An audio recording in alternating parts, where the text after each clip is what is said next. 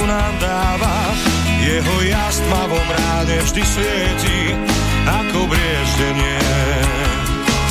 V dolinách lesný med vonia viac ako tráva, na svahoch túlia sa ovčie stáda, v domoch pieseň znie.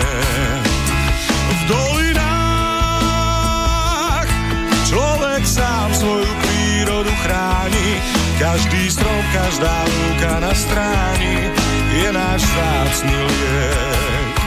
V dolinách ľudia nemajú zamknuté brány, majú tam srdcia čisté a vľúdne ako prúdy riek. Je to kraj, kde prísne štíty hôr ticho dolín múdro strážia, pokým slnka lúč zazvoní na jarné zvonce ovčích stát. Je to kraj, kde ráno vstáva skôr, kde sa drevo z hory tížko zváža. Je to Slovensko čarovné, hrdé, mám ho rád.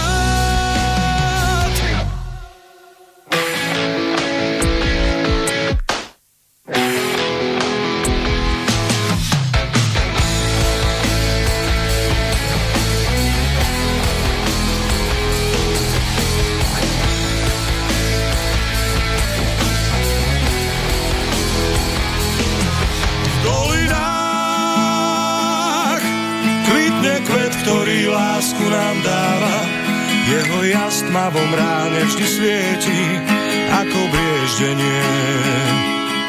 V dolinách lesný med vonia viac ako tráva, na svahom túlia sa ovčie stáda, v domoch pieseň znie.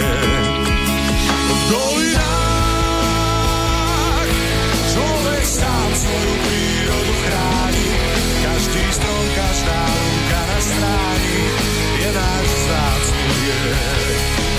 V dolinách ľudia nemajú zamknuté brány, majú tam srdcia čisté a vľúdne ako prúdy riek.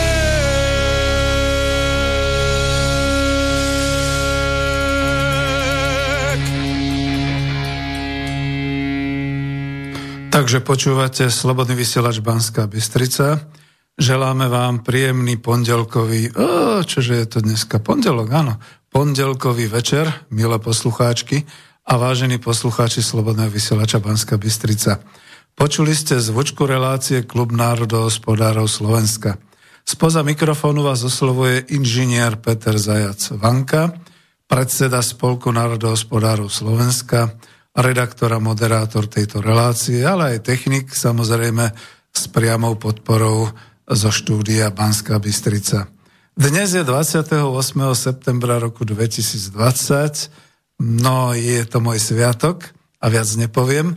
Počúvate teda osemdesiatu reláciu Klubu národohospodárov Slovenska, čiže takú jubilejnú.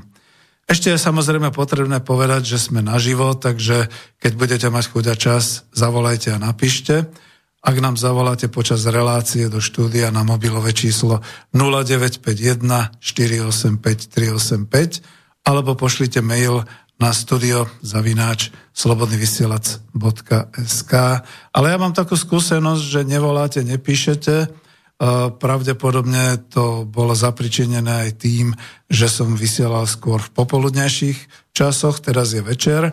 Keby som mal hostia, tak by ma to možno trošku až mrzelo kvôli hostovi, ale hostia nemám. Aj keď dnes som sa staral, mal som aj takú korešpondenciu, o chvíľu poviem aj s kým. Každopádne pozdravujem všetkých priaznivcov Klubu národohospodárov Slovenska vo svete, ktorí sú, lebo je ich dosť a dostávam maily. A samozrejme, to je potom na tú mailovú schránku klub bodka národohospodárov zavináč gmail bodka com.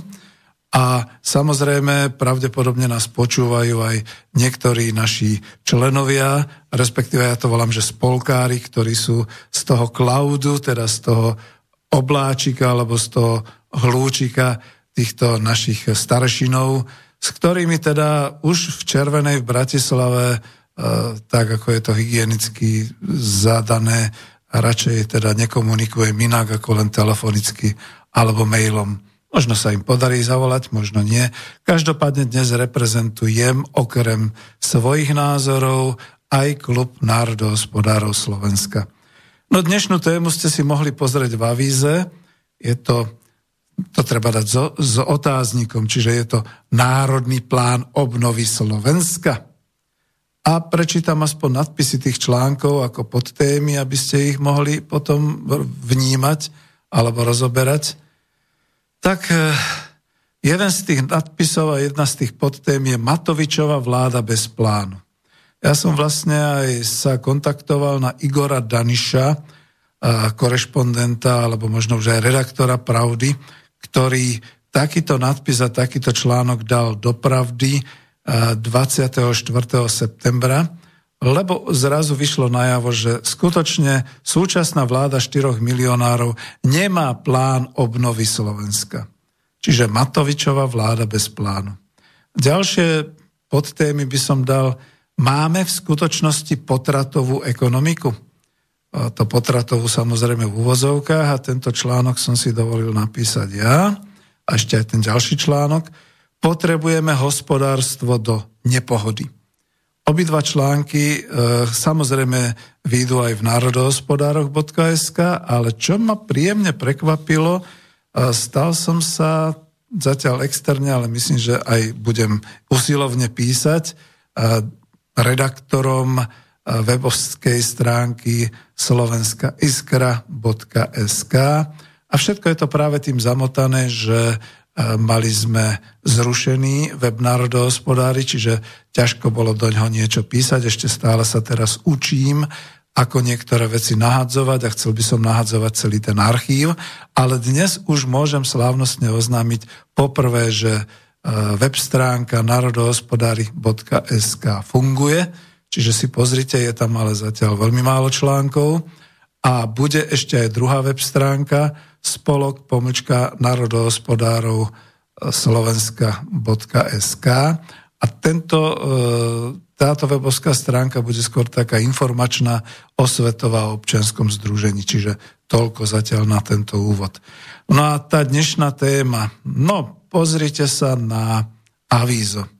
Budete to mať také chaotické, lebo je tam samozrejme stále tá naša krásna z toho loga izba s knižnicou, s knihami v pozadí, hore je ten znak slovenská vlajka, potom je tam mapa Slovenska, ale taká nejaká s rozhádzanými fotografiami všelijakými a práve tam je tá dnešná téma, téma s otáznikom Národný plán obnovy Slovenska. Takže keď k tomuto niečo budete mať, ale naozaj prínosné, tak samozrejme som otvorený k tomu aj zodpovedať určité otázky. A zatiaľ úprimne vám teda poviem, že moc sa mi do tejto témy nechcelo. Teraz sme sa dohodli, že kým teda nie sú až takí hostia, tí, ktorých som teda prizýval, nejak sa neozvali, takže raz za dva týždne by sme mali mať tento klub. Ináč Klub národohospodárov Slovenska je prepojený aj cez web stránku národohospodári bodka es ká, čiže keď kliknete potom na ten obrázok, tak sa, mo- sa vám otvorí archív. A ja už som navrhoval, že tak dobre, tak keď sa neschádzame, poďme si aspoň takto volať a poďme si aspoň doplňať takto na diaľku dištančne svoje informácie, respektíve zavolajte, milí spolkári, napíšte, milí spolkári, alebo radšej budem, keď budem počúvať váš hlas a budem to dávať priamo do relácií. Toto by mohlo byť také ideálne riešenie. No nechcelo sa mi do tejto témy, ako hovoria autori, vypísal som sa dostatočne už do webu národohospodári a dokonca teda aj do toho webu Slovenská iskra o tejto téme a je to skôr taká smutná až tristná téma. A myslel som si, že ak vôbec, tak prídu do relácie ľudia, čo mi zasvetene povedia niečo o tom národnom pláne obnovy Slovenska. No ale nikto nič nevie.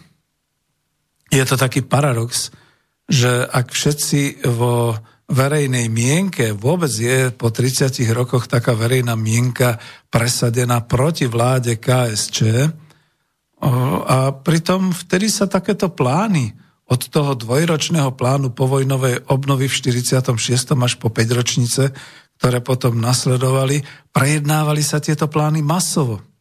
Ten dvojročný plán dokonca v súhlase s celým vtedajším spektrom politických strán.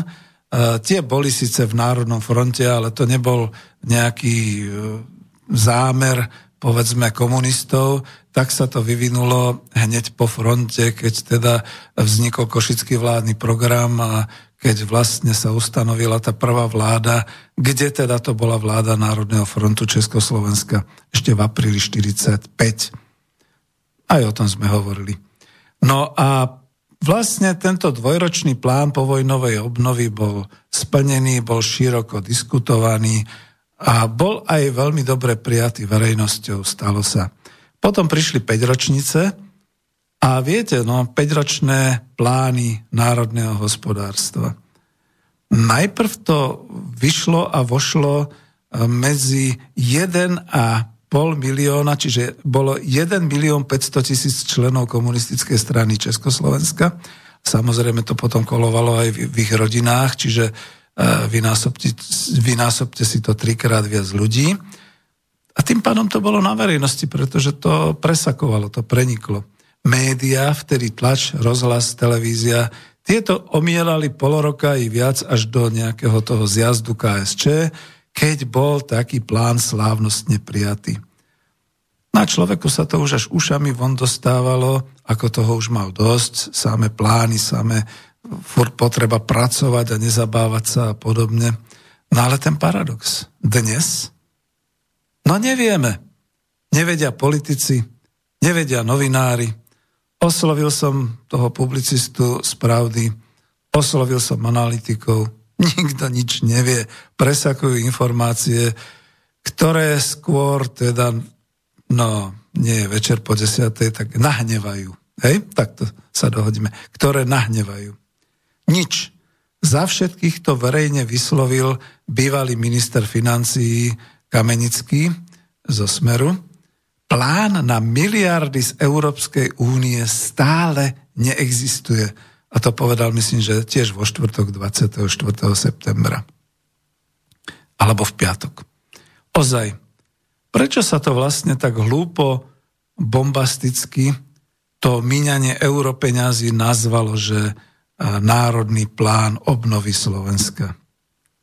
To znamená, že sme po tridsiatich rokoch konečne de facto priznali, že sme si zničili národné hospodárstvo Slovenska? Hmm.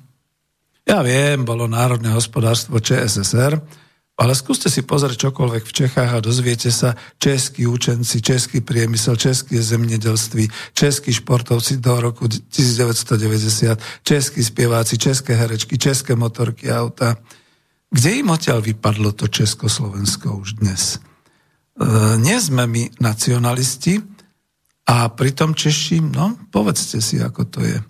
Nevdojak, už len prevrátim tej spoločnej historickej vlajky, spravili obrovský skok do toho nacionalizmu, ale nás Európska únia obviňuje? To je zaujímavé, svetu to nevadí. Ja som odbočil zámerne, aby som teda zdôraznil a dostal sa k podstate.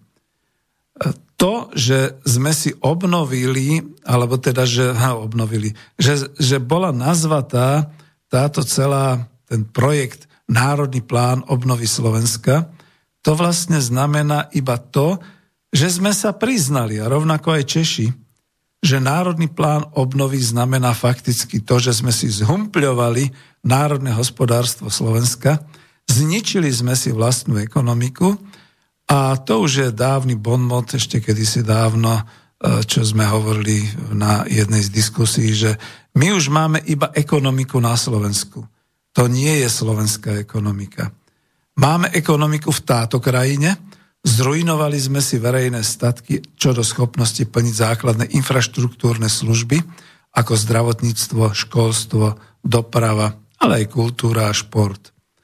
Je to pekné priznanie a satisfakcia po tridsiatich, koľko je to, tridsaťjeden, po tridsaťjeden rokoch. To chce aspoň nejakú takúto zvučku.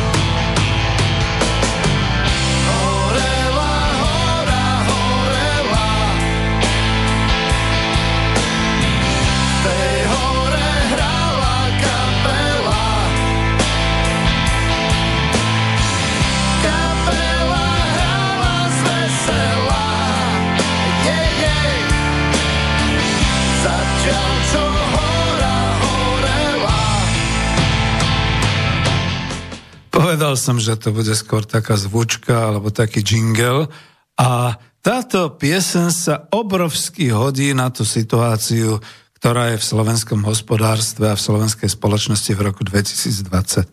Horela, hora, horela, horí, hora, horí, ale kapela veselo spieva a hrá. No čo by sme už iné chceli? No ja, človek je až tak rozčarovaný, že kam sme sa to dostali od tých múdrych, skutočne múdrych národohospodárov, nakoniec, ktorí tu boli ešte za Prvej republiky Československej, veď viete, že bolo nutné sa nejak hospodársky odseknúť a vyhraniť a jednoducho urobiť rôzne vlastnícke a podobné zmeny voči cé ká monarchii po roku devätnásť osemnásť. Tam boli výborní národohospodári, hlavne teda českí. Na Slovensku potom vlastne vznikali národohospodári, okrem tých najznámejších, teda Imrich Karváš a podobne ďalší. Pán Husár určite by ma doplnil všetkými, ktorí teda pôsobili na Slovensku a pre Slovensko. Potom zrazu bol rok tridsaťosem a napríklad Imrich Karváš bol požiadaný, aby robil vlastne guvernéra Slovenskej národnej banky. V tom čase, v tom režime. Všetci teraz zrazu, že ježiš, no a tak ďalej, a tak ďalej. Ale to boli rozumní ľudia. Veď keby nebolo ich prípravy hospodárskej a kľudne poviem, že dobre teda aj vojaci pripravovali e, ozbrojené vystúpenie, tak to Slovenské národné povstanie by bolo možno e, zaniklo, alebo ani by nevzniklo, pretože všetky tie hospodárske, finančné, všetky tieto veci vlastne bolo, boli pripravené národohospodármi a ekonómami v tom čase. Potom tu boli národohospodári po roku devätnásť štyridsaťšesť, potom národohospodári po štyridsiatom ôsmom. Vlastne budovali sme skutočne, spriemyselňovali sme e, Slovensko. Nedávno tu bola taká informácia, že Bolo vlastne, bola vlastne ukončená elektrifikácia, elektrifikácia Slovenska v roku devätnásť šesťdesiat. Teraz si predstavte to, že dnes nám tu vyprávajú o nutnosti digitalizácie a podobné veci a robí sa to s barličkami a s pomocou Európskej únie. Elektrifikáciu Slovenska, samozrejme v rámci Československa, sme si robili my sami. Z vlastných prostriedkov, vlastným spôsobom. A bolo to dovršené a bolo to. Čiže vždy to bola otázka vynikajúcich ekonomov a národohospodárov, ale bohužiaľ teda dnes ako keby sme ani nevedeli, čo vlastne máme robiť. Národný plán obnovy Slovenska by totiž to mal znamenať niečo iné, nie to, čo diktuje Brusel. Oni chcú samozrejme tých päť okruhov, vlastne ich trafila, čo ich namalovala teda Remišová a ešte sa aj nich potom zmiením, ale to vôbec nie je o obnove. To je o vzdialenej budúcnosti dvetisíctridsať, to je ešte jedna dekáda. Kto mohol vedieť v roku dvetisícdesať, čo bude v roku dvetisícdvadsať? Kto mohol vedieť v roku dvetisíc, ako sa to bude odohrávať po kríze v roku dvetisícdeväť a ako to bude so Slovenskom v roku dvetisícdesať? Kto mohol vedieť v roku devätnásť deväťdesiat, čo sa stane uh, po roku dvetisíc? No veď to máte to. Ako to sú vzdialené vízie. Dnes, keď je svet tak rýchly, je to veľmi vzdialená vízia, pretože my to nemôžeme extrapolovať takým spôsobom, akože namierime to od nuly po sto a teraz vypočítame tie schodíky a bude to ono. Turbulentná doba. Tá doba je tak turbulentná, že všeličo sa ešte môže medzi tým zmeniť a bude sa meniť. Takže to je to, že dnes sa vôbec nehovorí o roku dvetisícdvadsať, a o slovenskom hospodárstve počas tejto pandémie covidu a po, o postcovidovej dobe. Dnes sa hovorí o nejakej budúcnosti, veľmi vzdialenej budúcnosti v roku dvetisíctridsať a Remišová a všetci títo vizionári a podobne tam vymýšľajú, čo by chceli a tak ďalej, ale pritom máme jasne určené do pätnásteho októbra dvetisícdvadsať odovzdať jasný projekt a nazvali sme si ho plán Národný plán obnovy Slovenska. Tak to sú také, no, ťažko povedať, ale e, vlastne asi to vystihol e, poslanec Ľuboš Blaha, ktorý aj včera, tuším, v relácii hovoril, že je to Marshallov plán. Samozrejme, e, to on myslel trošku tak, akože no, dobre, tak ako pomôžu nám a my by sme si mohli pomôcť, pretože tie peniaze budú. Ale ja sa pýtam, Ježišmaria, to, ako je možné, že lavičiar, ktorý by mal vedieť, že Československá republika odmietla v štyridsiatom šiestom Marshallov plán a on niečo také ako lavičiar presadzuje, alebo dokonca to chváli? Veď Marshallov plán sme neprijali v Československu hlavne kvôli jeho podmienke vyhodiť z vlády komunistov. A to sa stalo vo všetkých krajinách, ktoré Marshallov plán prijali. A tým pádom sa prijali do spojenectva so Spojenými štátmi americkými a nie so Sovietským zväzom. Na to sa už zabúda, my ako nevnímame ani nejakú históriu alebo prekurcujeme to. No, my už vo vláde komunistov nemáme. Tak na čo to tu vzýva Blaho, Blaha, že prijať Marshallov plán, že to by nám pomohlo? Veď e, podoba je pravdepodobne len v tom tej báze, v tom základe, že opäť by sme sa museli podvoliť totálnemu diktátu Európskej únie, teda Bruselu, napríklad aj pri príjmaní migrantov, ako sa to teraz začína prejavovať, pri obmedzovaní slobody médií, pri vnúcovaní takej tej zelenej ekonomiky, ktorá je výhoda možno pre Nemecko, možno pre Francúzsko. Oni si rúcajú svoje atomové elektrárne a svoje oceliarské a uhlové priemysly, pretože majú všade e, vlastne tie fotovoltiky a majú všade e, tie elektrárne veterné a pobrežné a podobné veci, kde my tu na malom Slovensku chceme. Videli ste tie fotovoltiky po Slovensku? Veď to je bieda, keď sa to postaví na úrodnej pôde, niekde tam okolo Rimavskej soboty, soboty a smerom na Rožňavu a podobne. Človek by až plakal ako poľnohospodár, že ako mohli vôbec na týchto územiach dať veľké plochy fotovoltických článkov namiesto, aby tam bola úrodná pôda a tak ďalej a tak ďalej. No ale ja tu už chrlím a hrlím, ale mne išlo hlavne o to, že nemôžeme jednoducho tak nekriticky prijímať všetko, čo sa z Bruselu niekde ukáže. No a keď to bolo také, že manipulatívne, že dostaneme peniaze a podobne. E, mám tie dva články, to bolo vlastne aj o tom, čo som písal o tej potratovej ekonomike a podobné záležitosti, že teda samozrejme začiatkom leta nás tu oblbovali, že dostaneme štyridsaťtri celé osem miliardy eur a ešte predtým dokonca Ševčovič Maroš vyprával o dvoch štátnych rozpočtoch, ktoré my dostaneme zadarmo od Európskej únie a podobné veci. Bolo by zaujímavé vôbec vedieť, ako sa k tomu stavajú susedia, iné stredoeurópske krajiny.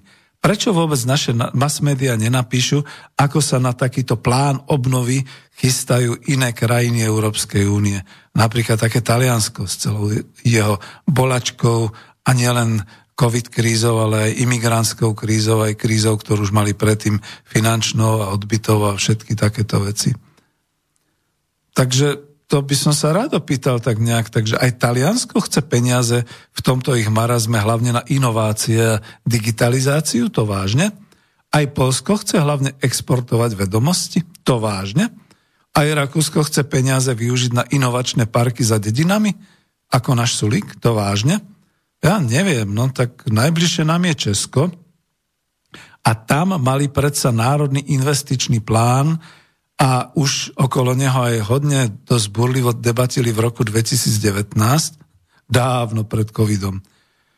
Na tohto roku vláda Andreja Babiša neskutočne investuje, možno aj z časti z toho Národného investičného plánu dvetisícdevätnásť, do sociálnych programov a do investícií do českej ekonomiky.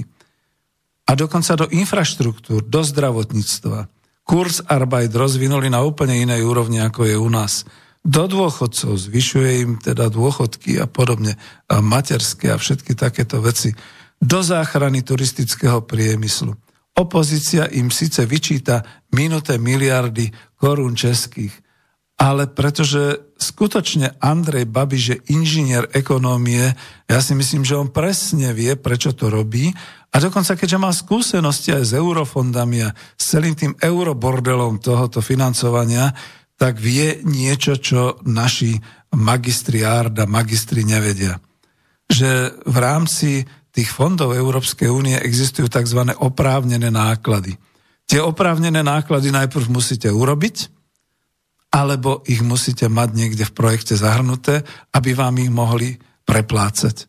No a keď má vláda Babiša oprávnené náklady, a už ich vo veľkom míňa, aj keď teda povedzme, vidíte, oni tú špajzu prázdnu nemali, čiže mali dostatok prostriedkov, aby mohli tieto veci robiť cez svoju Českú národnú banku. Nakoniec majú korunu českú, čiže im je trošku pružnejšie všetky tieto veci robiť. Tak potom ľahšie budú komunikovať s Európskou úniou pätnásteho októbra, čo všetko už míňali, aké projekty sú rozbehnuté a čo potrebujú teda od Európskej únie za financie, aby to mohli dostať. Oproti tomu príde do Európskej únie Remišová a Heger a Matovič a predložia tam nejakú slohovú prácu. Hm. A čo dostanú? Na to by som bol naozaj zvedavý. pätnásteho októbra sa to bude lámať.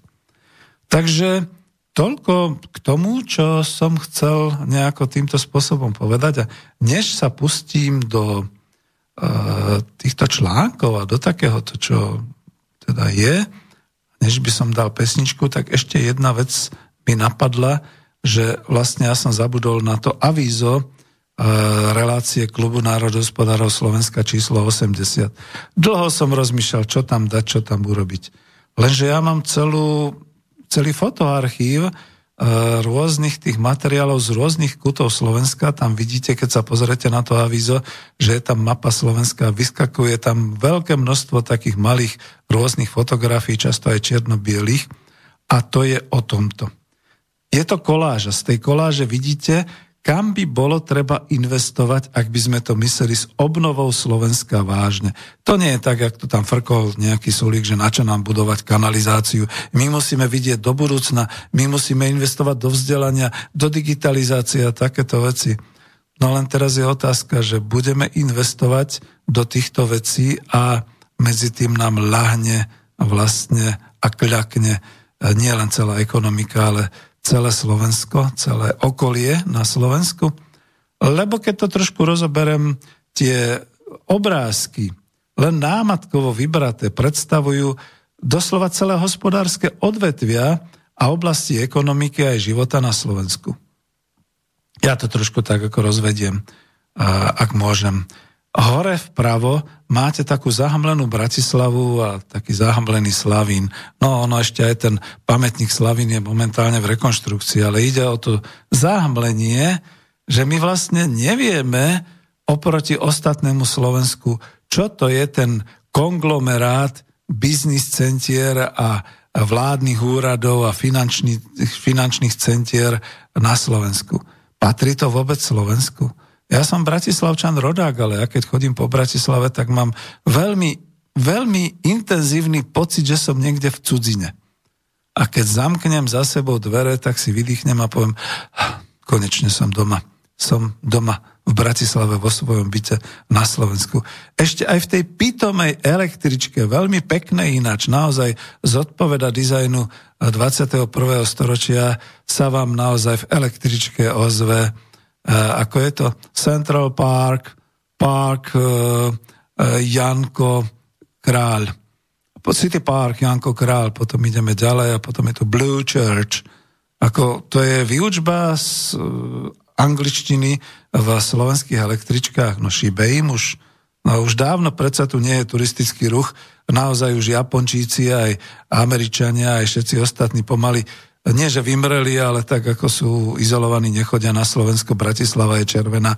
No ale naše električky stále nám toto vnúcujú a opakujú takéto nezmysly a tak ďalej. Ale to sú len maličkosti. O mnoho horšie je, že skutočne my nepoznáme, a pretože máme primátora, ktorý je bubeník a kašle na to starať sa o Bratislavu ako takú, tak vôbec nevieme, ako je to v Bratislave, ako je to s Bratislavou a s verejnými statkami a so všetkými takýmito vecami. Sme prekvapení. Jeden deň tam budova je, druhý deň už budova nie je. Jeden deň je to takéto, druhý deň to už je nejaké iné.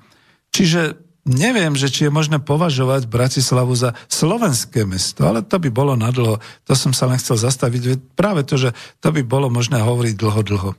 No ale pod tým obrázkom máte kostru budovy obchodného centra v Ružinove v Bratislave. Tá chátra už nejakých dvadsať rokov a pritom hneď po roku devätnásťstodeväťdesiat ona bola postavená naozaj ako obchodné centrum Prior, potom Tesco a všetko ostatné, Delvita a všelik, kto sa tam striedal. My to Bratislavčania a Ružinovčania volajú, že Hirošima. Lebo však si pozrite, to už je naozaj len betonová kostra, ktorú nevedia ani odstreliť, keby ešte niečo iné. A je to tam naozaj hrozné. To je v centre mesta. To je nedaleko kultúrneho strediska a to je, no, škoda hovoriť. Takže táto budova a táto Hirošima predstavuje to, čo sa stalo so slovenským maloobchodom, a nielen v potravinárstve, ale celkovo. V centre vymizli všetky tie obchody slovenské, maloobchod a tak ďalej. Máte tam len exkluzívne zahraničné predajničky a predajne. Po prípade tam všade máte čínske predajne. Obchodný dom Dunaj, kedysi slávny, dnes je to vlastne uh, každé poschodie čínska a vietnamská nejaká tá, uh, nejaký ten, ten obchodík a podobne. Takže tak, máte tu ešte štyri budovy, ktoré sú dnes v centre Bratislavy a rozbité, chátrajúce. Vľavo južne je budova výletného centra na Devíne. Hore bol amfiteáter, tam boli vždy koncerty a dolu boli poschodia, reštaurácie, dokonca aj hotel to bol a podobne. Ja viem, že zámerne sa to neháva, pretože treba ukázať národu, tam je hneď vedľa taký ten rozstrielaný betón, že tu ste nemohli byť, lebo tu vás pohraničníci mohli rozstrieľať a podobne. No ale nikto neukáže, že tá budova fungovala. Ja sa pamätám, že v tejto budove sme si dávali kofolu a jedli sme a hore bol, hore, hore bol amfiteáter, lebo je to hneď na Dunaji, hneď je to na rakúskych hraniciach, takže tak. Čiže ďalšie, Bajkalská. V tom centre, kde je aj ten veľký dnes biznis centrum Rosen a podobne, je spustnutá budova slovenskej reštaurácie. Jednota, tam dodnes, neviem, či je to ich, možno to už pustili, dodnes to hýzdi Bajkalsku. Ale to je to, že v tej reštaurácii, to je presne ako s našim dnes reštauračným stravovaním, s hotelmi, reštauráciami, že sú v podstate na kolenách. Tam to už je spustnuté a bolo to vynikajúce. A vedľa Lajky je budova nemocnice Bezručova v centre starého mesta. No tá už je zbúraná, už tam postavili nové apartman housey hlavne pre cudzincov, čiže domáci ani nemá kam ísť v centre sa dať ošetriť a pritom tam bola pôrodnica. Čiže pod tým, to sú všetko také veci, veľmi rýchle, zrýchlim to, pod tým je vymretá dedina. Sú to kúpele Korytnica. Dnes to volajú domáci Černobyl v Tatrách, lebo je to v Národnom parku Nízke Tatry. Reprezentuje to zaniknuté kúpeľníctvo, lebo kúpeľníctvo už máme len súkromné a aj to dnes pomaly zaniká na nedostatok financií, nedostatok hostí, majú zakázané a tak ďalej a tak ďalej. Vedľa dolu vpravo aj vľavo sú schátralé areály strojárskych fabrík. Strojárska fabrika v Rímavskej Sobote, podpolianské pé pé dé, či ako to je. Ešte som nestihol dať ani z Rimavskej Soboty fotografiu mlyna, naozaj toho mlyna, lebo však Rimavská Sobota bola potravinárske centrum. E, hore na tom mlyne na streche už rastú dospelé stromy. Takže tam to by mohlo potešiť aspoň e, ministra životného prostredia, že my máme budovy, kde nám dokonca na strechách v hore veľmi vysoko rastú stromy. To je také zaujímavé. Potom čo ďalšie? No, máme tam fotografiu areálu mliekárni Rožňava po privatizácii vykradnutá a e, doslova dodnes ponechaná tak, ako bola, čiže je opustená. Tak ako asi všetky slovenské potravinárske fabriky, čo krachli, čo už ich nemá nikto ani len silu zrúcať, zbúrať. Na Rímavská, sobo- Rožňavská mliekaren to bola svetoznáma dobrými sírmi a podobne. No. Potom ešte tam máte obrázok Lovinobane. Kedysi sa tu spracovával predsa vývozný artikel Slovenska šamot. Dolu ešte nižšie máte preriedené a umierajúce lesy Záhoria, kde sa potichu za tou malou potemkinovskou stenou e, tých stromov vytvára skutočná piesková púšť. Lebo tam, kde nie sú, tam sú zase montovne a logistické centra zahraničných firiem a to je to, že tých centier nie sú len, to nie je len plné Záhorie, zaberá to úrodnú pôdu, ornicu na juhu, na Trnavskej tabuli, v Ponitri, v okolí Dunajskej stredy. Poľnohospodárstvo je v rozklade. Vidíte tam obrázok tých jabloní a dolu popadané jablká. To sú naše ovocné sady, ktoré pustnú.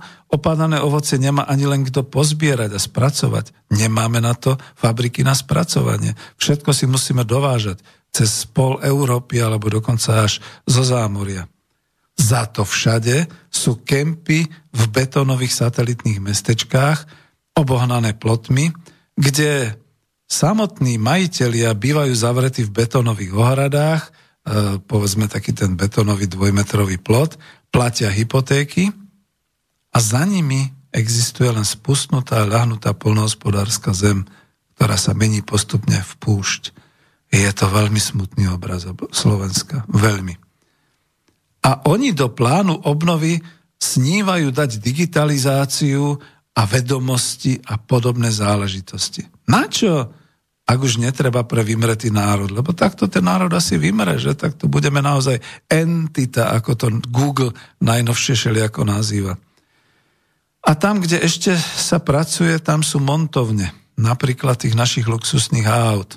To je obrázok úplne vľavo dolu, kde nielen kamióny, ale desiatky vlakov týždenne odvážajú, čiže exportujú po našom vyrobené luxusné automobily zo Slovenska, z ktorých nemáme ani len cent za jeden kus toho auta do štátneho rozpočtu. Lebo mzdy, prepáčte, to sa nepočíta. Mzdy to je niečo iné, to je osobný príjem zamestnanca, to nie je štátny príjem do štátneho rozpočtu. Takže takto smutný, tristný obraz Slovenska je. A je to len priehršte fotografií.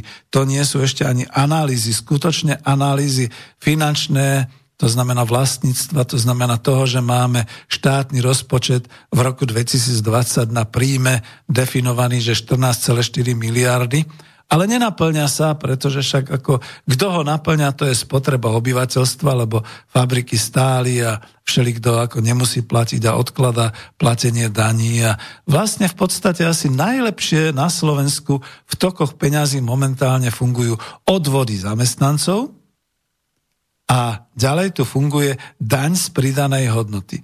Ktorýkoľvek obchod, ktorákoľvek reštaurácia, akákoľvek čerpačka benzínová alebo akákoľvek, všade vám vyrúbia daň z pridanej hodnoty.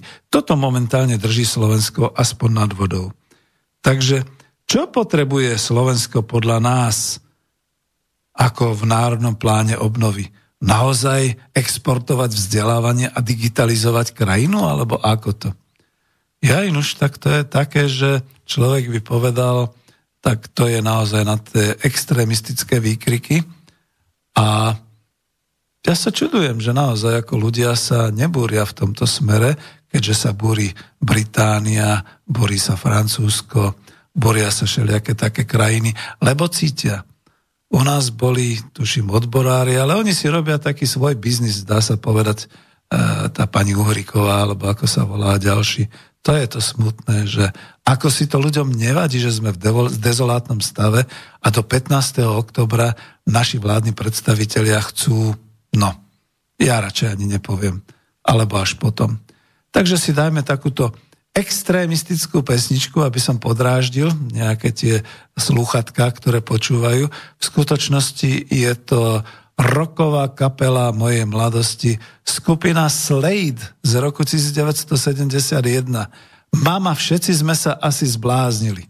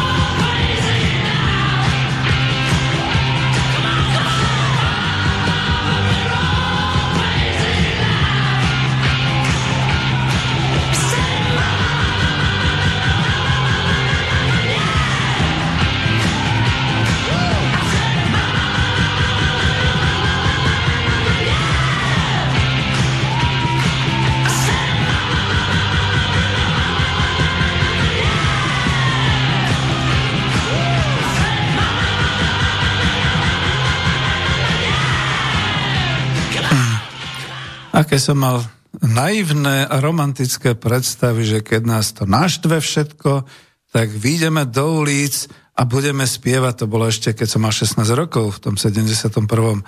A budeme spievať túto pesničku Mama, my sme sa všetci zbláznili, treba to zmeniť a tak ďalej. No bola to taká, jak by som povedal, dneska je to také, že odporujúca pesnička a podobne. Ale toto, toto, čo dnes je, no, Igor Daniš teda nejak sa ani len neozval, neviem, či je korešpondent Pravdy, alebo či je už redakčne v Pravde. Chápal by som ho, že v tej chvíli by som ho ohrozoval, keby vystupoval tu u nás. Takže radšej to skúsim urobiť takto, že skúsim prečítať kúštik z jeho článku, alebo možno aj viac z jeho článku, a potom potom možno pripojím niečo ďalšie, ešte nejaké naše e, materiály. Takže dobre.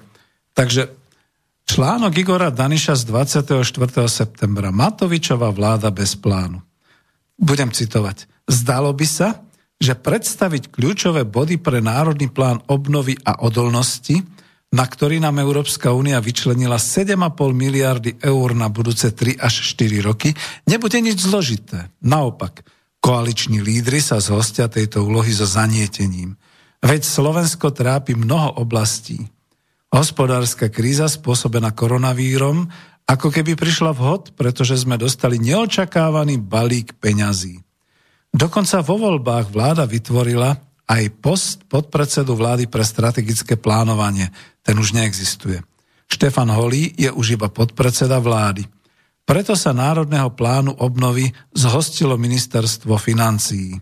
Vládni činitelia dlho tajili, na čom vlastne štátni úradníci pracujú.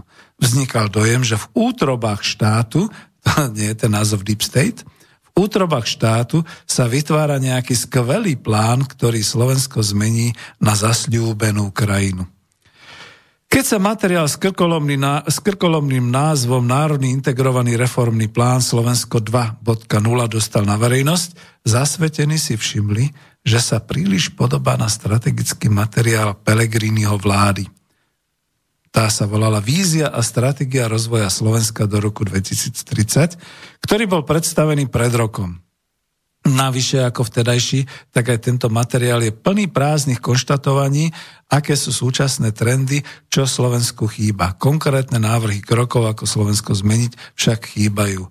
Tu skončím citáciu a dám svoje komentáry. Ja viem, ja som kritizoval presne aj tento prázdny projekt Vízia a stratégia rozvoja Slovenska do roku dvetisíctridsať, pretože nič sa nedá robiť, ale to boli všetko zase, musíme to tak povedať, fantasmagórie ľudí zo smeru sociálnej demokracie, ktorí chcú hlavne skrášľovať kapitalizmus. Takisto tam neboli žiadne zásadné takéto body a všetko to bolo len také. Budem pokračovať a citovať. Koaliční politici vôbec nepochopili, že ide doslova o plán obnovy, ako to veľmi výstižne nazvala Európska komisia, na budúce tri štyri roky. Premiér Igor Matovič a ostatní vládni lídri mali na začiatku predstaviť päť až desať oblastí hlavných, kam investovať aj s návrhmi ako na to. Aj komplikovaný názov materiálu napoveda, že koaliční politici vôbec nepochopili, že je to tak a že vlastne čo za ponúknuté miliardy by mali robiť. Napríklad stavať cesty, podporiť zelenú ekonomiku, renovovať nemocnice či digitalizovať a modernizovať školy alebo naštartovať výstavbu nájomných bytov a následne rozbehnúť debatu, či niečo vynechať alebo ešte viac podporiť. Táto debata by mala byť politická, na ktorej sa asi koalícia v parlamente alebo ktorej sa zľakla, a odborná ako aj občiansko-verejná. Až na konci podľa zvolených parametrov mali prísť úradníci, ktorí mali vykonzultované kľúčové body prepracovať do konkrétnych návrhov. Namiesto toho Matovič o tomto vágnom materiáli vyhlasuje, že je zásobník nápadov a sumár kríft, ktoré Slovensko má. Zdá sa, že asi žiadny takýto materiál ešte v živote ani len nečítal. A obhajovať neschopnosť E- predstaviť slovenský plán tým, že Fico a Pellegrini za dvanásť rokov rozkradli tridsať miliárd eur, alebo tým, že jedine on v Bruseli vyboxoval za päť dní o šesť miliárd viac, je prejavom odbornej neznalosti a malosti politika v dobe, keď občania očakávajú na čele skutočnú politickú osobnosť. Matovič sa ani neunúvali zviednávať o pláne obnovy s predsedničkou Európskej komisie do Bruselu a dal sa zastupovať českým premiérom. To len dokazuje, že naša skvelá vláda v úvodzovkách vôbec nevie, čo s miliardami robiť a hanbi sa to priznať. A neschopnosť bude maskovať útokmi na minulé vlády. No tak škoda, Igor, že ste neprišli, boli by sme si to tu ešte trošku viac rozdiskutovali, no ale keď nie, tak nie, no nič sa nedá robiť. Ja budem pokračovať, pretože ešte som mala, chcem ako niek- niektoré veci citovať ešte z tých svojich materiálov, či potrebujeme hospodárstvo do nepohody a máme v skutočnosti potratovú ekonomiku. No čím začať skôr? Pozriem sa, čo tu mám. No, to vyšlo neskôr, čiže dvadsiateho siedmeho septembra na Slovenskej iskre. s názvom Máme v skutočnosti potratovú v úvodzovkách ekonomiku? Národná rada Slovenskej republiky nemá možnosť rokovať o našej ekonomickej budúcnosti, citujem sám seba. Dokonca už ani o ekonomickej súčasnosti dvetisícdvadsať. Mimoriadnu schôdzu k Národnému plánu obnovy ekonomiky sa zvolať na štvrtok dvadsiateho štvrtého septembra nepodarilo. Ako vyhlasujú viacerí opoziční poslanci, Národná rada Slovenskej republiky sa ale predsa len v utorok zíde, pretože na stole je dôležitý v úvodzovkách bod. Poslanci majú ešte prerokovať zmeny v oblasti potratov. A tak verejnosti môže napadnúť z týchto informácií jediná otázka. Máme my potratovú v úvodzovkách ekonomiku? Reálne to hrozí? Alebo to už je? No také otázky, ktoré som stanovil. Kde sú peniaze? Ale kde je tých štyridsaťtri celé osem miliardy eur, ktoré premiér Matovič daroval v úvodzovkách v priamom prenose po prílete na letisko Bratislava dvadsiateho prvého júla z Bruselu ministrovi financií Slovenskej republiky Hegerovi? Bol to obyčajný cirkus a v skutočnosti podvod? Mávať papierom v úvodzovkách ako dokumentom? Všetci si pamätáme a vygooglite si tú fotografiu Matoviča, jak tam ukazuje na tom papieri, koľko a aké milióny. Prosím vás pekne, dnes je problém na, v, teda v lietadle na nejakej prenosnej digitalizovanej tlačiarne si vytlačiť takýto súpis a bez podpisov, bez všetkého a ukazovať ho, ukazovať ho verejnosti. Ja kľudne poviem, že samozrejme, aj odo mňa to znie demagogicky, lebo normálni ľudia si mysleli svoje už vtedy. Ale tie masmediálne hody, ktoré nastali, ešte nič nebolo a už sa slintalo a mlsalo, čo bude, keď budú tie peniaze. A dnes, dvadsiateho siedmeho septembra, sa to scvrklo na sedem celá päť miliardy eur, a stále je to polovica z tohto ročného štátneho rozpočtu, štrnásť celá štyri miliardy eur na príjmoch, ktoré máme dosiahnuť. A je to teda národný plán obnovy, ktorý nám môže zafinancovať Brusel z našich budúcich daní. Na to nezabúdajme, že my sme už aj plácovia, nielen príjimatelia. Ak vôbec budeme schopní do pätnásteho októbra niečo zmysluplné do Európskej komisie predložiť. A budeme to čerpať ďalších pár rokov. Nie do konca roka v úvodzovkách, ako sa mnohí utešovali. No opozičný poslanec v Národnej rade, bývalý minister financií Ladislav Kamenický ešte v piatok potvrdil, že plán za miliardy, alebo plán na miliardy z Európskej únie stále neexistuje. Ako písal v sociálnej sieti, v relácii Na hrane sa ľudia od ministra financií Slovenskej republiky Eduarda Hegera nedozvedeli nič o šesť celá dva miliardách eur, ktoré by sme mali dostať z Európskej únie. Naopak jasne sa potvrdilo, že plán obnovy Matovičovej vlády podľa zadania z Európskej únie neexistuje. To sú dve nezrovnalosti. Európska únia nám dala nejaké zadania, ktoré máme plniť. A druhá vec, šesť celá dva miliardy, tam sa hovorí šesť celá osem miliard. No, môj komentár, ale ja k tomu budem citovať, lebo som to presne v tom uviedol. Chaos v sumách, chaos v plánoch, chaos. Predovšetkým nás musí zaraziť, že sa na verejnosti žongluje už s toľkými odlišnými sumami, že to musí vyvolať úplný chaos, čo za financie dostaneme a čo sa vlastne, o čo sa uchádzame zo zdrojov Európskej únie. Sú to sumy od Mariana Ševčoviča, pamätáme sa ešte začiatkom leta, kde hovoril, môžeme dostať peniaze až vo výške dvoch štátnych rozpočtov Slovenskej republiky. Takže to by malo byť zhruba dvadsaťosem celá osem miliardy eur. Premiér na letisku sa zmával dokumentom, veď sa pozrite na tie obrázky, ktoré sú ešte z dnes dvadsaťštyri es ká a stopiek, v ktorom E, vlastne v tom papieri bolo v súčte štyridsaťtri celá osem miliardy eur, ale z toho tridsaťštyri celá jedna miliardy eur postupne z é ú v dotovaných programoch, šesť celá osem miliardy mali byť pôžičky programu en gé é ú, pôžičky komerčné, a spolufinancovanie za to malo byť dve celé deväť miliardy eur. V tom článku som upozornil, spolufinancovanie znamená, že štátny rozpočet Slovenskej republiky Uh, bude musieť ale teda nielen štátny rozpočet, ale verejný rozpočet, rozpočet verejnej správy, pretože tam budú obce, kraje a tak ďalej, vúcky, budú musieť vynaložiť v onedlho dve celé deväť miliardy eur, ak budú chcieť získať peniaze zo zdrojov Európskej únie. Tu komentujem, špajza je prázdna, samotné verejné správy plačú, peniaze nie sú, pomaly sa začínajú zvyšovať dane a výber všetkého možného a tu sa má vynaložiť dve celé deväť miliardy len na to, aby sme mohli čerpať tie ďalšie miliardy. To je kocúrkovo, toto je nenormálne. No a požička šesť celé osem miliardy eur nie je zadarmo. Európska centrálna banka nám nebude platiť za to, že si ju vôbec vezmeme. My sami ako štát Slovenská republika sme zadlžení sumou päťdesiatštyri celé päť miliardy eur a cez štátnu dlhovú službu Ardal, to je tá agentúra, splácame iba ročné úroky dlhu a nie istinu. Menšie sumy samozrejme, ktoré sú v miliónoch eur, Ardal spláca na komerčnej bázi. To znamená, tu si kúpi nejaký úver, tam toto zaplatí, pretože už to je v splatnosti.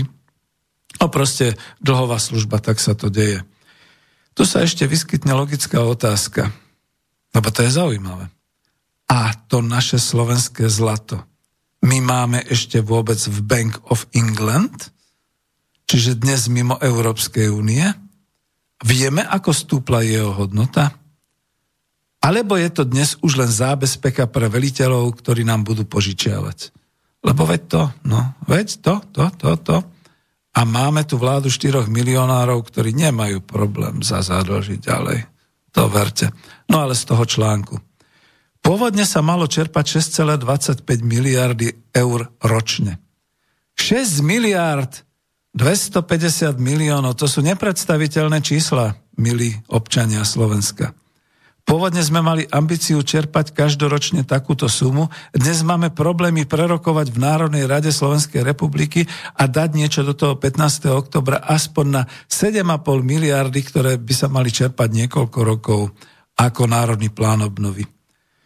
Nuž mať také hospodárstvo doma, manželka sa so mnou rozvedie. Oprávnene by si príbuzní mysleli, že sme potratová ekonomika, potratová domácnosť. Mali by zrejme pravdu. A čo s tým teda narobí verejnosť Slovenska? Mne nedá dať ďalšiu pesničku, pretože táto pieseň je zase o tom, že keď teda Národný plán obnovy Slovenska, tak poďme od podlahy, poďme to začať tak, ako to býva v rozprávkach.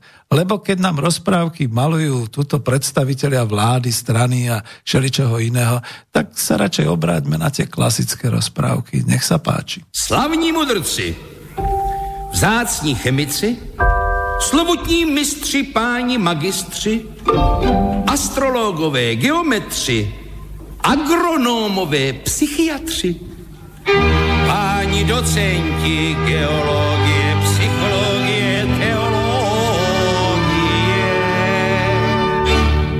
Nemocí zhoubných, nemocí zjevných, nemocí latentních, vynálezové věcí patentních, magnificence.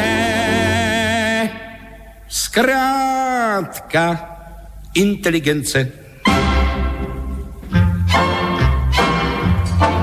Tady je tesař, klempíř, zedník a ten, co otesává kameny, je kameník. A tady služka, oráč, kamnář, ten, když se umeje, je k nepoznání kominík, ten dláždí ulice, ten kove podkovy, ta krmí slepice, ta peče cukroví, ten umí to a ta zas tohle a všichni dohromady udělají moc.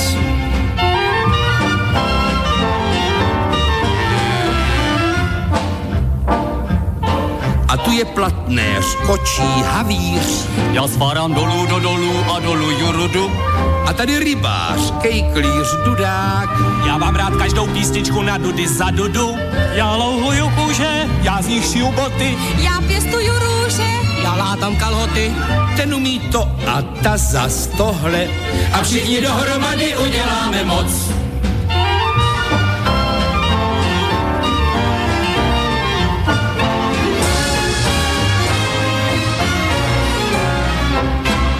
všichni budem na tom lépe, když dáte rady nám a my vám dáme své rady, když všichni všechněm všechno dáme, tak budou všichni lidi všechno mít dohromady. Když širší ulice a prší podkovy, kuřata slepice, pečivo cukroví. Když ten dá to a ta zas tohle, tak všichni dohromady budeme mít dost. Továrny na kůže, peníze na boty a do vlasů růže a nový kalhoty. A olej na stroje a stroje na práci a práci bez boje, po práci legraci. A slunce dost a dost pro staré, pro děti a děti pro radost a radost pro děti. A budem společně svět a mír milovat a budem společně pro ten svět pracovat, když všichni všechněm všechno dáme, tak budem všichni všechno mít dohromady. No, možno by sme sa mali držať radšej takejto rozprávky, ako tých Hegerových a ďalších rozprávok o tom, že čo všetko do roku dvetisíctridsať digitalizujeme a jak budeme exportovať vzdelávanie a podobné veci, lebo toto je, toto je to, čo chýba. No, skúste si ísť niekam kúpiť slovenské pečivo zo slovenskej pekárne. Teraz začínajú e, blížiť sa také tie časy jesenné, kde máme radi hody alebo máme radi kačice, kyslú kapustu, kde máme radi lokše a podobné veci. Možno po vidieku to nejako funguje, človek nevie. Takže vám dávam najavo veľké odbytište, polmiliónová Bratislava, kde na víkend nezoženiete poriadnu lokšu. A všetky tie prevádzky v okolí až po Pezinok, až po Malacky sú preťažené, pretože vyrábajú v malom a dokonca je tu COVID kríza, distribúcia viazne a všetky takéto veci. Takisto kapusta zo Záhoria. Červená kapusta ku kačiciam. Takisto z grobu nejaká kačička, hus a podobné veci. No to momentálne neexistuje, pretože naozaj je vôbec problém niečo vyrobiť, niečo dodať. A všetky takéto veci, tak ako ste tam počuli, e, tie remeslá a podobne, to je tzv. Deľba práce. My sa spoliehame v tej deľbe práce, že na jednej strane vyvezieme milión dvestotisíc luxusných automobilov, z toho síce do štátneho rozpočtu nič nedostaneme, ale aspoň to bude živiť našich operátorov a operátorky. Čiže dobre, aj keď aj tam sa prepúšťa vraj, takže pozor. To nie je také jednoduché.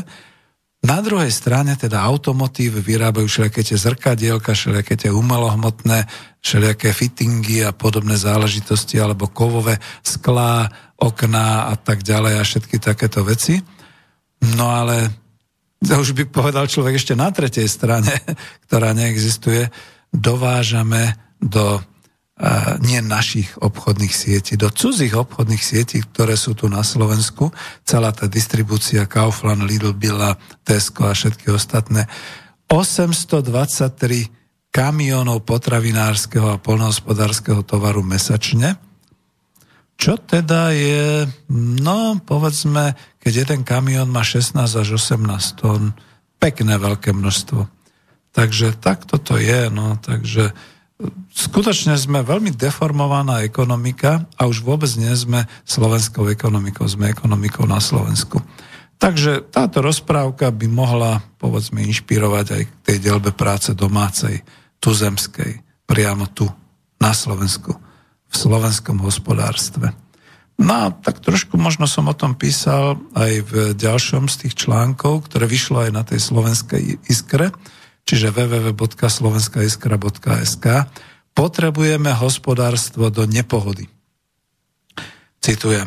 Máme vraj rozvinutú ekonomiku tu na Slovensku, síce momentálne s menším rastom há dé pé, ako to je, že odhad bol, že padneme o desať percent a padli sme len o sedem alebo šesť celá päť percenta, čo teda ako sa všetci tešia, to je asi takým spôsobom tu už teraz ako komentujem, že ako keď neverný manžel príde domov a manželka ho praskne poriadne už medzi dverami, že ty, ale ty si, koľko tých žien si zas mala? On hovorí, ale veď no, veď len jednu. tak asi takýmto spôsobom. Momentálne máme menší rast há dé pé, len klesol celý ten há dé pé o šesť alebo šesť celá päť percenta, nie až o desať, kvôli tej pandémii. A teraz budem citovať ďalej v tom článku. Inak sme dlhodobo rastovou ekonomikou. A rastový automotív priemysel utrpel síce útlm, ale zahraničné montovne sa už parádne zviechajú a dokonca nám klesá vraj aj nezamestnanosť o nejaké tie promilky a nejaké tie percentička. Ako hovorí e, minister hospodárstva Slovenskej republiky Richard Sulík, sme najpriemyselnejším štátom v Európskej únie a každomesačne sa sem, teda do tých našich predajných sietí, dováža až osemstodvadsaťtri, to už nehovorí, až osemstodvadsaťtri kamionov plných potravín a poľnohospodárskych produktov. A teraz, ako je to s tými víziami, zámermi vlády a s tým plánom období všeobec, obnovy všeobecne? Najprv teda naozaj predniesol premiér Matovič po príchode z Bruselu dvadsiateho prvého júla geniálnu správu o tom, v úvodzovkách geniálnu, že priniesol a na papieri to ukazoval tých štyridsaťtri celá osem miliardy eur. A teda, že ročne môžeme čerpať šesť celá päť miliardy eur. Dokument teda slávnostne odovzdal ministrovi financií Hegerovi, čím nás nakrmili v úvodzovkách a mohlo sa začať snívať, čo s toľkými eurami urobíme. Dlho, veľmi dlho bol kľud. Až pridlho bol kľud. Iba mass media snívali o tom, ako sa budeme mať dobre. A zrazu tu máš takúto správu. tretieho septembra prebehla mass médiami nečakaná správa, ktorú zaznamenal aj profesor ekonomie Jaroslav Husár a dal k tomu tiež článok, ktorý nájdete aj na národohospodári bodka es ká. šestnásť expertov z oblasti vedy, makroekonómie a biznisu prizvaní do nezávislej expertnej pracovnej skupiny iniciovanej Americkou obchodnou komorou v Slovenskej republike vytvorilo predbežný návrh Vízie Slovenska dvetisíctridsať a načetli kľúčové motory dlhodobého udržateľného hospodárskeho rastu. Predkladaný dokument je úvodným konsenzom signatárov, ako dosiahnuť maximálne využitie potenciálu našej krajiny v kontexte globálnych megatrendov s cieľom zvýšiť kvalitu života súčasnej generácie, ale aj tých budúcich. Signatári ho adresovali prezidentke Slovenskej republiky Zuzane Čaputovej, predsedovi vlády Slovenskej republiky Igorovi Matovičovi a ministrovi financií Eduardovi Hegerovi. Tak takto účelovo kvôli možnosti predložiť Európskej komisii do pätnásteho októbra roku dvetisícdvadsať podklady k čerpaniu sedem celá päť miliardy eur z financií Európskej únie, bolo potrebné vytvoriť víziu do roku dvetisíctridsať. Takto narýchlo zbúchaná vízia teda potráždila nielen mňa a národohospodárov na Slovensku, ale, ako poznamenal profesor ekonomie Jaroslav Husár, autori vízie asi nemali čo povzbudivé ponúknuť z ekonomického života Slovenska posledných piatich rokov. To je to. Tu prestávam citovať a skomentujem to skutočne všetci títo vládni úradníci a politici a tak ďalej, oni žijú asi v tých kempoch. Tam im asi dovážajú tovary rovno z tých kamionov, oni sa tam vymáchajú vo svojich bazénoch a podobne. Oni nežijú na Slovensku. Oni žijú niekde v tých satelitoch okolo Bratislavy a tak nerozmýšľajú. Jednoducho, oni sú niekde ako Dallas, Denver, Klán a podobne, že? Ale aj tam je dneska ako dosť bieda. Takže vrátim sa k tomu, že čo teda sa prezentuje v tejto vízii? No poďme na to. Poďme na to, pretože to je tak zaujímavé, že si k tomu dáme skutočne aj aspoň nejaký takýto jingle.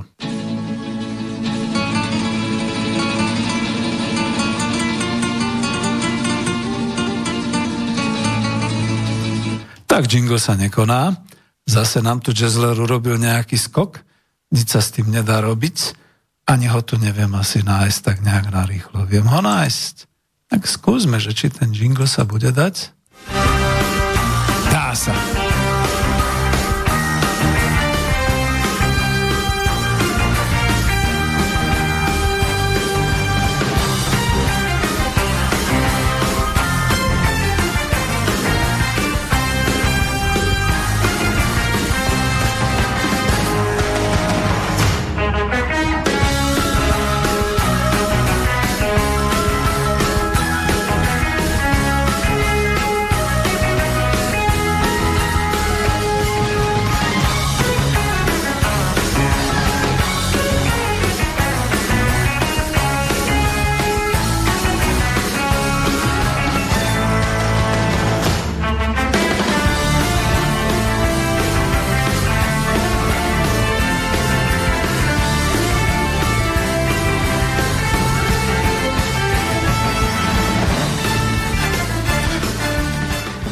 Takže vízia Slovenska do roku dvetisíctridsať.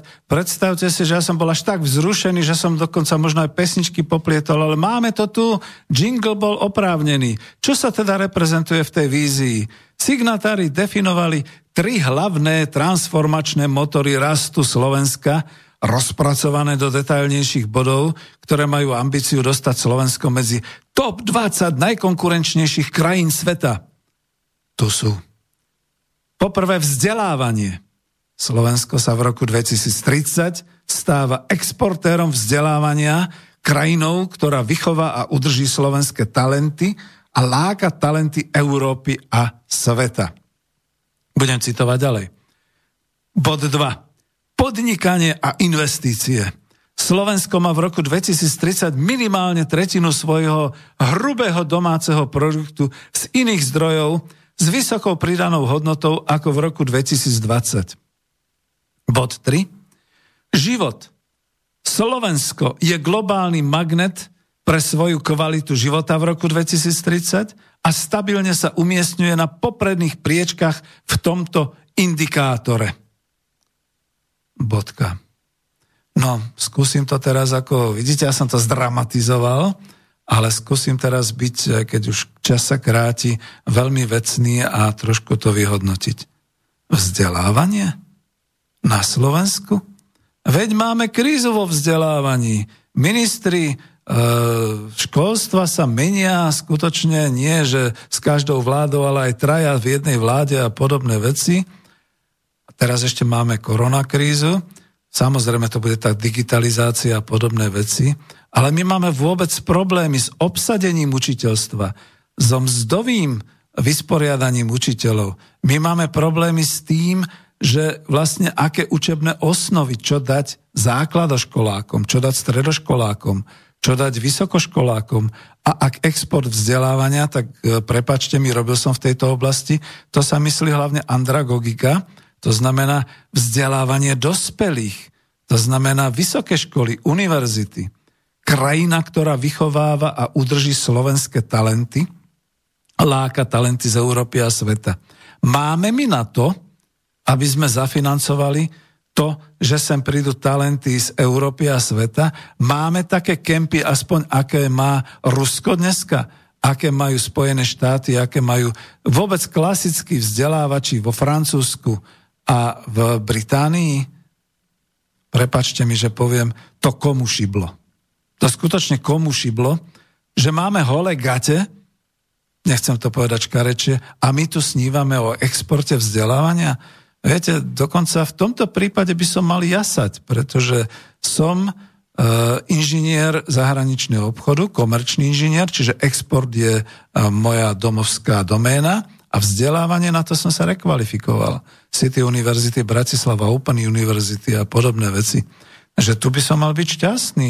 Možno len smutný, že v roku dvetisíctridsať už budem dosť ako taký cez sedemdesiat. Takže neviem, neviem, ale v pohode, keby sa to tak bralo. Mal by som to brať všetkými desiatimi, ale neverím tomu. Nemám dôveru, pretože vidím súčasnosť. Vidím súčasnú rozloženú vzdelávaciu sústavu na Slovensku. Tak skúste hlavne v tomto smere niečo robiť a nesnívať.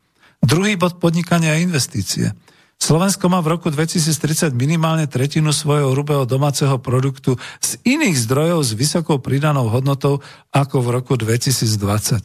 Uvedomujú si tí ľudia, čo vlastne hovoria?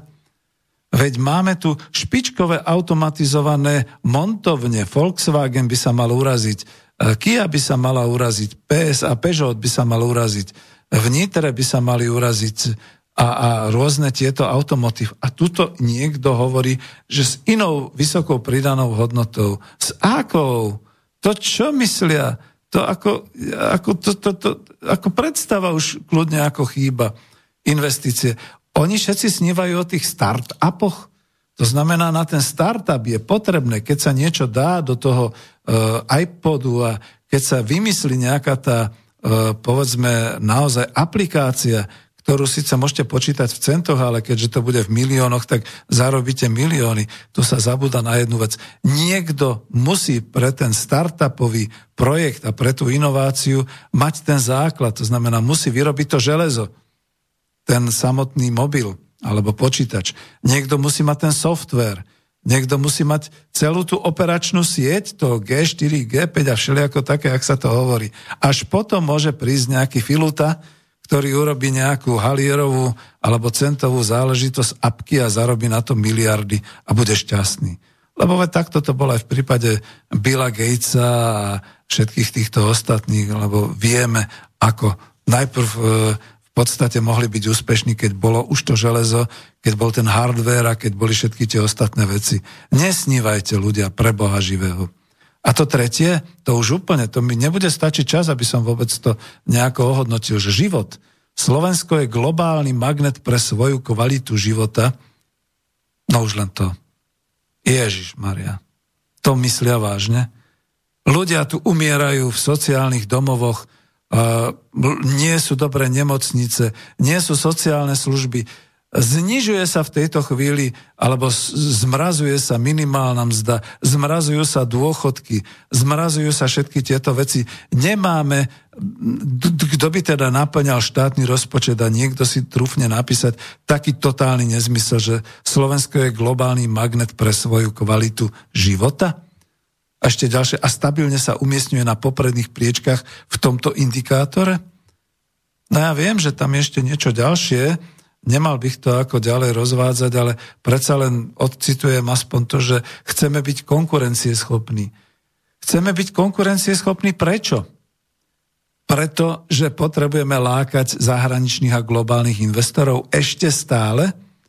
Pozrite sa, Maďarsko, Poľsko, Česko, všetky tieto okolité krajiny, dokonca aj Ukrajina už začínajú uvažovať o tom, že si musia začať robiť nejaké vlastné zdroje ekonomické, pretože tí globálni investori, no dneska už im to nejako tak aj stačí.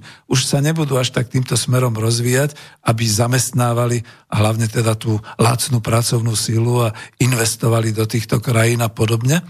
No a oni už na tom pracujú, že aby mali svoje, ale najmä Češi.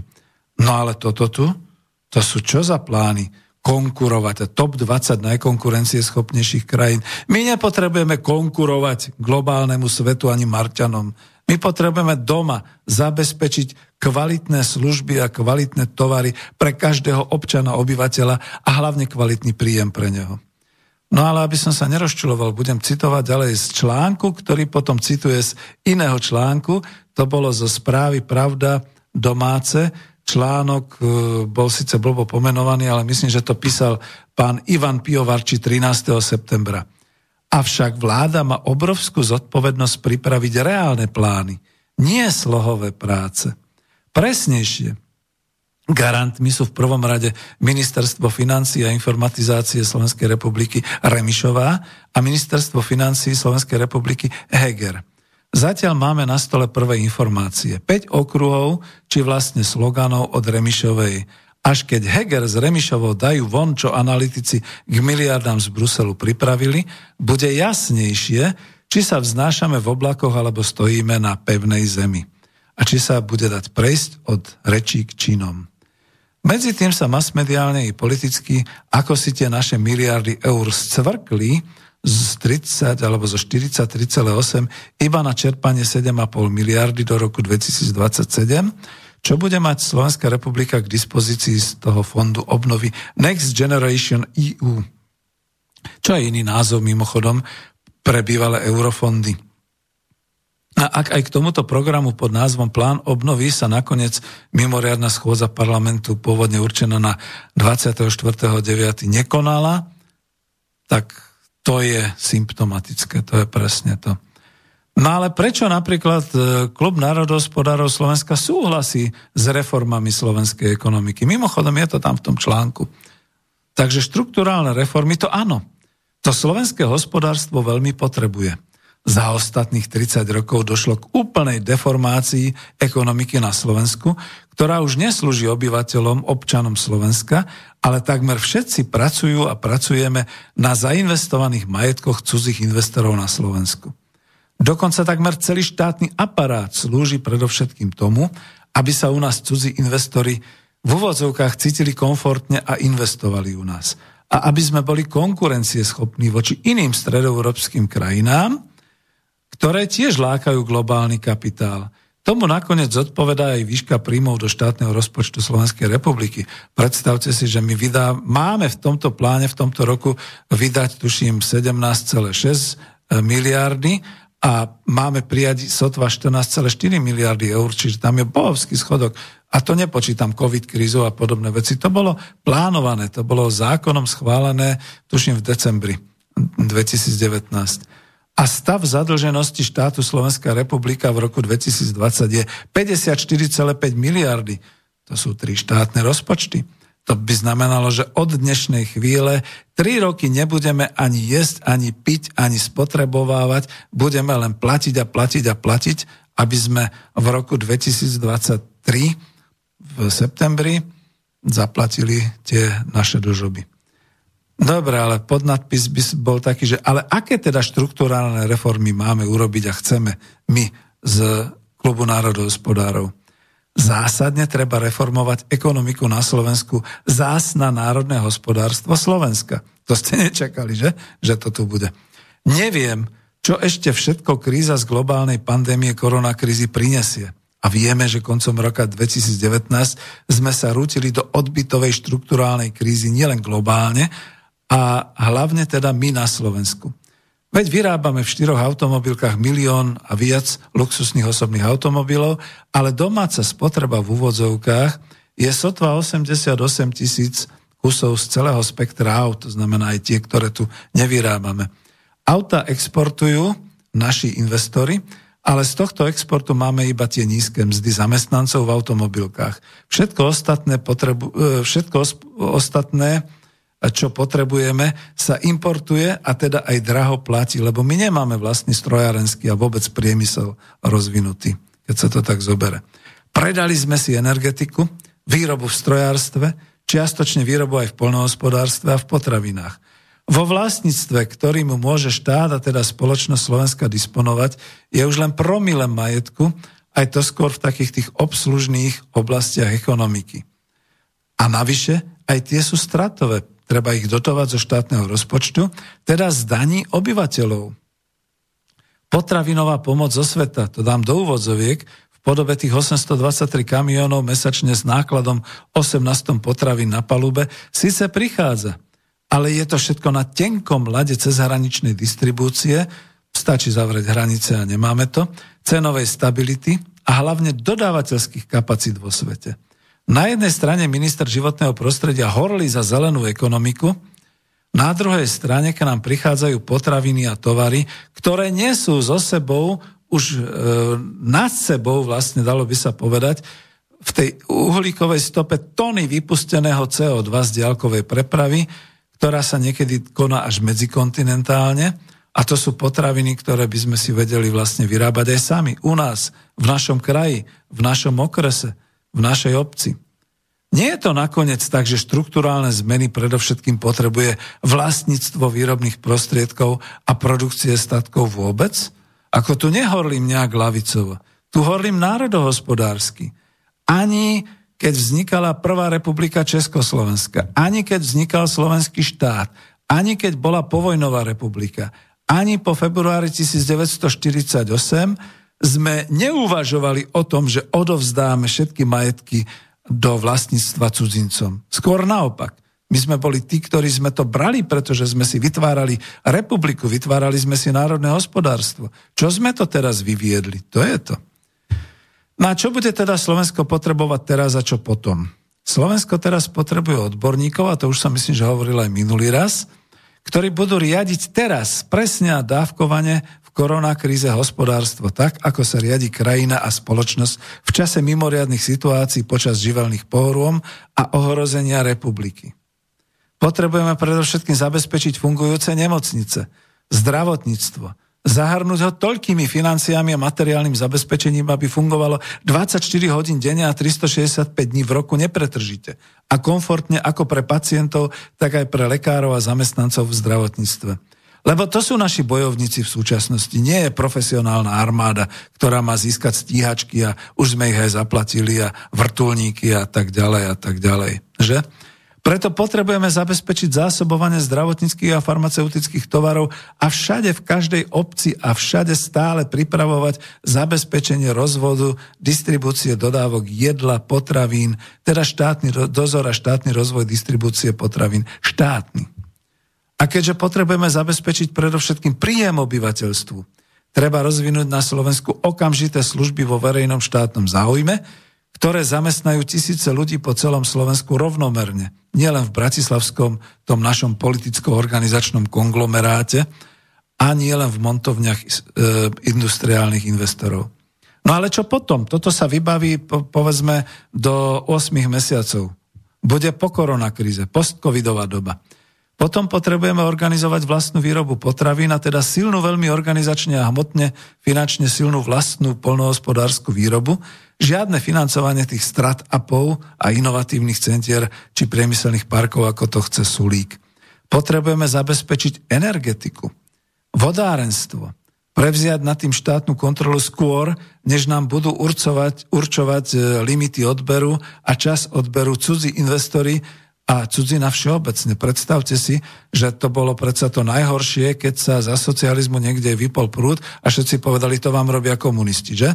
A teraz kto nám to bude robiť, keď nám vypnú prúd s tým obmedzením, že teraz nie, teraz len, len v párnych hodinách alebo len v nepárnom čase a podobne.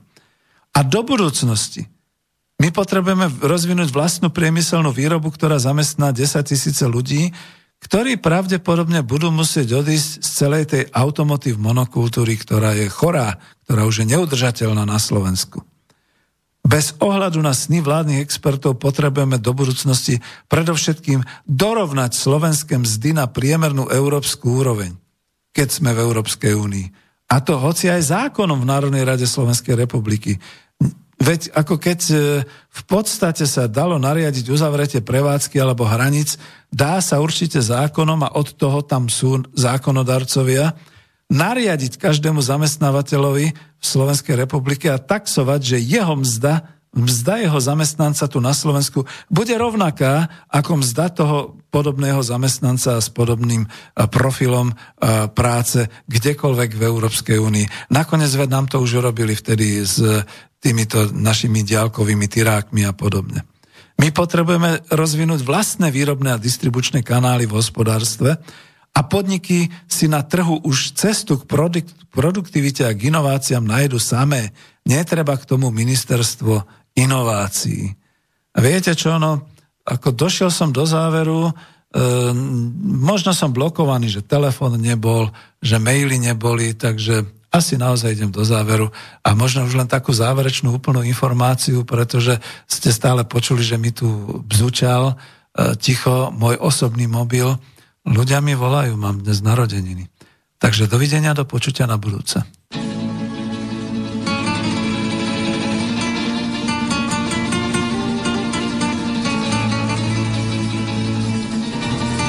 Esta es la leyenda de Sanadu.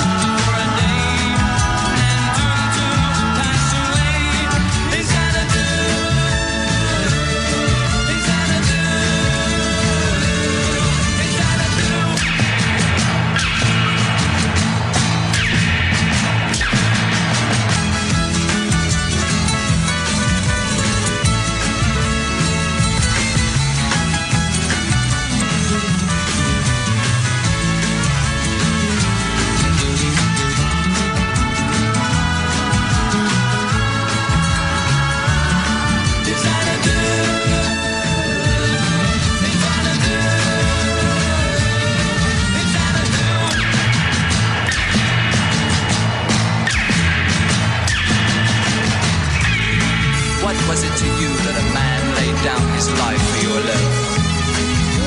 Were those clear eyes of yours ever filled with the pain and tears?